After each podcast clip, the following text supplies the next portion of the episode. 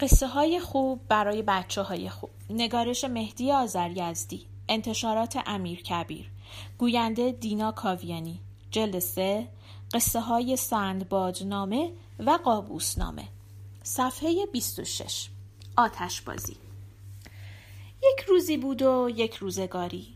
در زمان قدیم طایفه‌ای از میمون‌ها در کوه‌های نزدیک شهر همدان منزل داشتند. جمعیت آنها هم خیلی زیاد بود و بزرگتر و پیشوای آنها یک میمون سال خورده و با تجربه بود که نامش روزبه بود. روزبه همیشه با آنها به عدالت رفتار می‌کرد و هر وقت مشکلی در کارشان پیدا می‌شد، مشکل آنها را با هوش و تدبیر خود حل می‌کرد و میمون‌ها هم به او احترام بسیار می‌گذاشتند. یک روز نزدیک غروب روزبه رئیس میمون‌ها بر بالای کوه بلند مشغول گردش بود و از آنجا دورنمای شهر را تماشا می‌کرد. یک وقت دید از میان کوچه‌های شهر شاخه‌های باریک آتش به هوا می‌رود و صدای ترق و تروق شنیده می‌شود. روزبه تعجب کرد و گفت: در شهر چه خبر شده است؟ فوری یکی از میمون‌های خدمتگزار خود را که نامش کاراگاه بود صدا زد و گفت: زود برو به شهر و ببین این تیرهای آتشی چیست و این صداها از کجاست و در شهر چه خبر است و خبرش را بیاور. باید همه چیز را تحقیق کنی و همه چیز را بفهمی تا هرچه بپرسم جواب آن را آورده باشی. زودتر برو و زود برگرد که من منتظرم. میمون کاراگاه با شتاب به شهر آمد و در پناه تاریکی ها از نزدیک وضع مردم را تماشا کرد و همه چیز را تحقیق کرد و فهمید و برگشت و به روزبه گزارش داد که در شهر خبر تازه‌ای نیست، جنگ هم نیست، خبر خوش است. فردا روز عید است و امشب شب عید است و مردم جشن گرفتند و شادی می کنند و بچه ها هم آتش بازی می کنند. صداهایی که شنیدی صدای ترقه و اسباب بازی های باروتی است. شاخه های باریک آتش هم مال فشفشه است. فشفشه نوعی از ترقه است که با باروت آب دیده می سازند و بر سر نی می بندند و آتش می زنند و به هوا می رود. روزبه پرسید: آیا باروت ها و ترقه ها را خود بچه ها می سازند؟ کاراگاه گفت: نه، آنها را بزرگ ها می سازند. روزبه پرسید: این باروت به هیچ کار دیگر نمی آید؟ کاراگاه گفت: چرا؟ در کارهای صنعتی و جنگی مصرف می شود. روزبه پرسید: بچه ها آن را مفت به دست می آورند؟ کاراگاه گفت: نه، بچه ها آنها را با پول از بزرگترها می خرند. روزبه گفت: پس از قرار معلوم در این شهر بزرگ ها هم عقلشان مانند بچه هاست که به جای کارهای مفید ترقه و فشفشه می سازند و بچه ها آن را آتش می زنند و دود می کنند و به هوا می فرستند. کاراگاه گفت: ظاهرا اینطور است.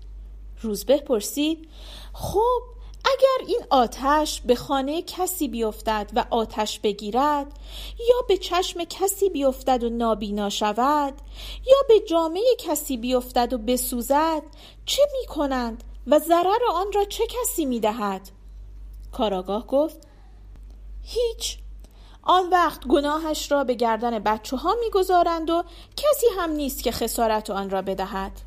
روزبه گفت: عجب مردمان نادانی هستند که چیزی را که مصرف صنعتی دارد بیهوده در بازی خطرناکی صرف می کنند و پول جیب بچه ها را می گیرند و بعد هم اگر خطری پیدا شود بچه ها را گناهکار می دانند و اگر ضرری برسد هیچ کس نیست که آن را جبران کند. بچه ها را میگوییم بچند و تجربه ندارند. بزرگ ها چرا این کار را میکنند؟ مگر بازی قحطی است و مگر هیچ راه دیگری برای تفریح و شادی نمیدانند؟ مگر بازی های ورزشی نیست؟ مگر اسب سواری نیست؟ مگر کتاب نیست؟ مگر نمایش نیست؟ مگر شطرنج نیست؟ مگر مسابقه نیست؟ و مگر هیچ کار دیگری نیست که هنگام تفریح با آتش بازی می کنند و پول خودشان را دود می کنند و به هوا می فرستند؟ کاراگاه جواب داد: والله چه عرض کنم، لابد عقلشان نمی رسد، لابد نمی فهمند. روزبه گفت: همینطور است. اما مگر شهرشان رئیس و حاکم ندارد که آنها را از این کار احمقانه منع کند؟ کاراگاه گفت: چرا دارد، ولی رئیسشان کاری به این کارها ندارد و از طرف خود رئیس هم توی میدان شهر بساط آتشبازی برپا می کنند و آنجا هم خیلی چیزها را دود می کنند و آتش می زنند و اسمش را می گذارند جشن و شادی. روزبه گفت: الله اکبر. آن وقت می گویند که آدم ها از میمون ها چیز فهمترند، در صورتی که ما میمون ها هیچ وقت کار بیفایده نمی کنیم و حیوانات درنده هم تا گرسنه نشوند شکار نمی کنند. سگ هم تا کسی اذیتش نکند پاچش را نمی گیرد. این آدم ها عجب احمق هایی هستند که هیچ کارشان از روی عقل و منطق نیست. بعد روزبه میمون جارچی را خواست و گفت در تمام کوهستان جار بزند تا ریش سفیدها و بزرگترها و میمونهای عاقل جمع بشوند. وقتی همه آمدند، روزبه بالای سنگی ایستاد و به میمونها گفت: برادران و خواهران، من پیشوای شما هستم و با خدا عهد کردم که همیشه به خیر شما کار کنم و به نفع شما حرف بزنم. من امروز چیز عجیبی دیدم و فهمیدم که نزدیک بودن ما با این آدم ها صلاح نیست. اینها مردمی هستند که نیک و بد خودشان را تشخیص نمی دهند و خودشان با دست خودشان به خودشان ضرر می زنند و معلوم است که چنین مردمی از ضرر زدن به دیگران هم رویگردان نیستند و همسایه بودن ما با آنها احتمال خطر دارد. من صلاح شما را در این می دانم که همه با هم این کوهستان را رها کنیم و به جای دورتری برویم. باید همه از این کوه کوچ کنیم تا نزدیک آدم ها نباشیم. آنها به خودشان و مال خودشان و بچه های خودشان رحم نمی کنند و ممکن است روزی به شما هم آفتی برسانند. تا زود است باید از اینجا برویم. همه آماده شوید تا فردا به جنگل دور برویم و دور از آدم ها و دور از احمق ها زندگی کنیم. در این وقت در میان میمون ها بگو مگو پیدا شد و هر کس چیزی گفت و عاقبت در جواب روزبه گفتند: عقیده ما این است که اگر در شهر آتش بازی می کنند هیچ ربطی به ما ندارد. ما با زندگی در این کوه ها عادت کرده ایم و به جای دیگر نمی آییم.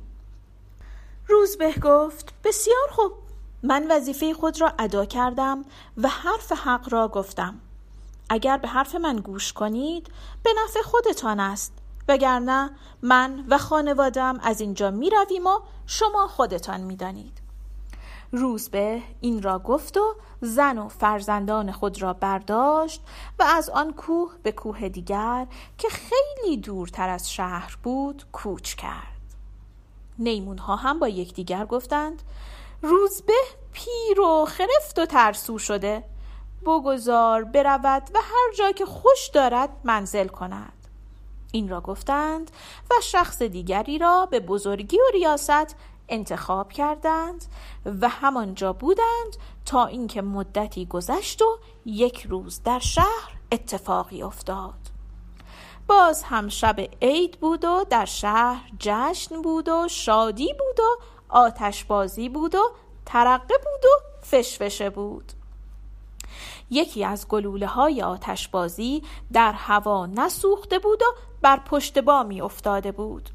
اتفاقاً آنجا مقداری هیزم ریخته بودند تا خشک شود.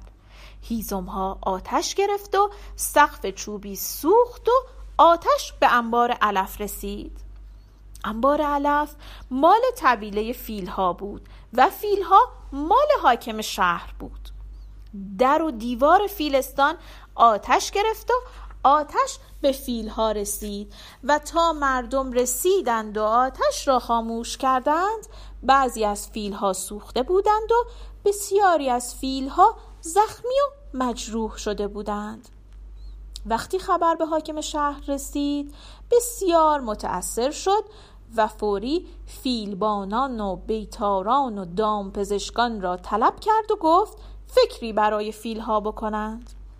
پزشکان گفتند برای فیلهای سوخته علاجی نیست، اما برای آنها که زخمی شدند و پوست بدنشان تاول زده است، یگانه علاجش پی میمون است.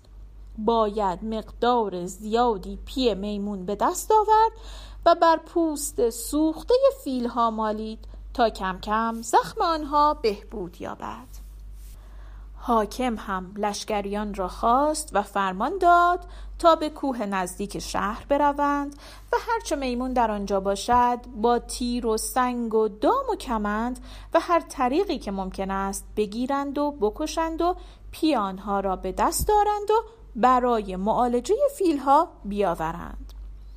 ناگهان حمله به کوههای نزدیک شهر شروع شد و از هر طرف میمونها به دام می افتادند و شکار می شدند. جمعی از آنها به بالای کوهی پناه بردند و از آنجا فریاد زدند که از جان ما چه می خواهید و گناه و تقصیر ما چیست؟ ما چندین سال است در این کوهها زندگی می کنیم و هرگز مال کسی را نخورده ایم و به کسی آزاری نرسانده ایم. شکارچیان در جواب آنها حکایت آتش و سوختن فیلها را گفتند و گفتند ممکن است شما گناهی نداشته باشید، اما هیچ چاره‌ای نیست. قیمت فیل گران است و میمون در جنگل فراوان است. آن وقت میمونها با خودشان گفتند بله، میمونهای فراوان در جنگل راحت زندگی می کنند، اما ما گناهکاریم که پند پیر و بزرگتر خود را نشنیدیم و همسایگی با مردم نادان را پسندیدیم. مردمی که خودشان مال خودشان را دود می کنند و به هوا می فرستند، هرگاه زیانی برسد خسارتش را از میمونها می گیرند.